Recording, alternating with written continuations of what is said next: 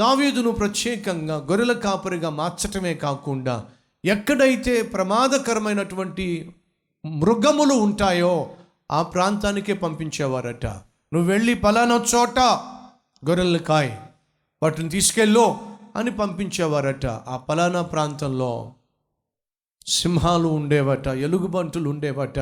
ప్రమాదకరమైనటువంటి మృగాలు ఆ ప్రాంతంలో ఉంటే అక్కడికే దావీదును పంపించేవారట. కారణం ఏమిటంటే అలాగైనా దావీదు చస్తాడని. కానీ అక్కడ దావీదు చేసిందని తెలుసా? ప్రాక్టీస్ చేశాడు. ఏమిటి ప్రాక్టీస్? ఎలా సింహాన్ని ఎదుర్కోవాలో ఎలా ఎలుగుబంటులు ఎదుర్కోవాలో అక్కడ ప్రాక్టీస్ చేశాడు. ఆ ప్రాక్టీసే గొల్లియాతును చంపడానికి సహాయపడింది. ఆనాడు తండ్రి పిలిచి రెండు సంచులు తన చేతిలో పెట్టి ఈ రొట్టె మొక్కలు జున్ను ముక్కలు పట్టుకెళ్ళో! అని అన్నప్పుడు దావీద్ అనొచ్చు నేను వెళ్ళను నాన్న. ప్రతిసారి నాకే పని చెప్తున్నావు. అన్ని పనులు నాకే చెప్తున్నావు. నేను చేయను నాన్న. తమ్ముళ్ళో చెల్లెళ్ళో మీ నాన్న మీ అమ్మ నీకు పని చెప్పినట్లయితే నేను చెయ్యను అనే మాట. చెప్పద్దో. ఎందుకు నేనే పని చేయాలి? తమ్ముడు ఖాళీగా ఉంటున్నాడు అన్న ఖాళీగా ఉంటుంది అక్క ఖాళీగా ఉంటుంది చెల్లి ఖాళీగా ఉంటుంది. నేనే ఎందుకు పని చేయాలి? అనద్దో. నువ్వు పని చేసినప్పుడు ఆ పని వెనుక నా దేవుడు ప్రతిఫలాన్ని దాచిపెట్టాడు. ఈ సత్యాన్ని మర్చిపోవద్దు. వినండి ఫ్రెండ్స్ ఆనాడు ఒకవేళ దావీదు నాన్న నలుగురు ఇంట్లో ఖాళీగా కూర్చుంటే కాలక్షేపం చేస్తుంటే కబుర్లు చెప్పుకుంటే వాళ్ళను కాదని నా చేతుల్లో సంచులు పెట్టి వెళ్ళమంట నేను వెళ్ళను.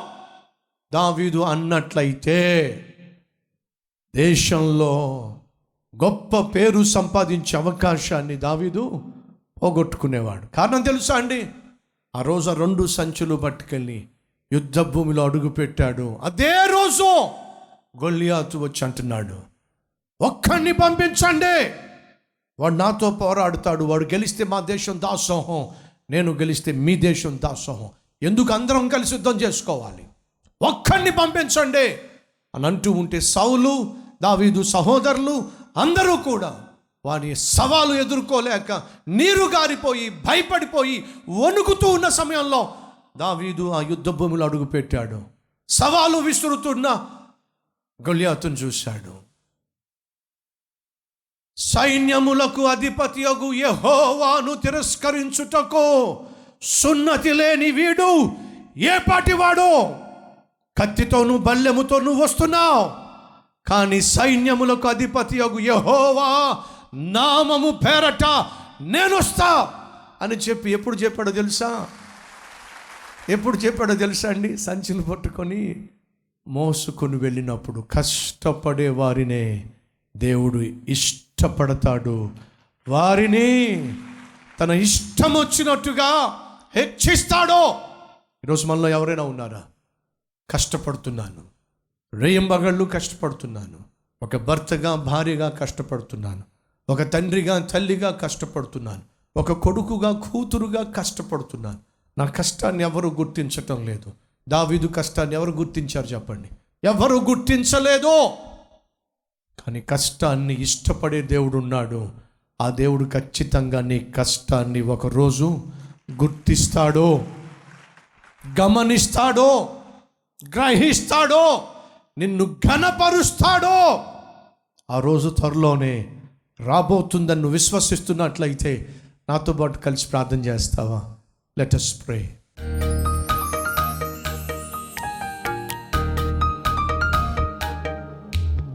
మహాపరిశుద్ధుడు అయిన ప్రేమ కలిగిన తండ్రి దివ్యమైన నీ వాక్యము ద్వారా దీనులమైన మాతో మాట్లాడి మా జీవితాలను ధన్యకరంగా మార్చుటకు ఇష్టపడుతున్నందుకు స్థుతులు స్తోత్రాలు చెల్లిస్తున్నాను నాయన.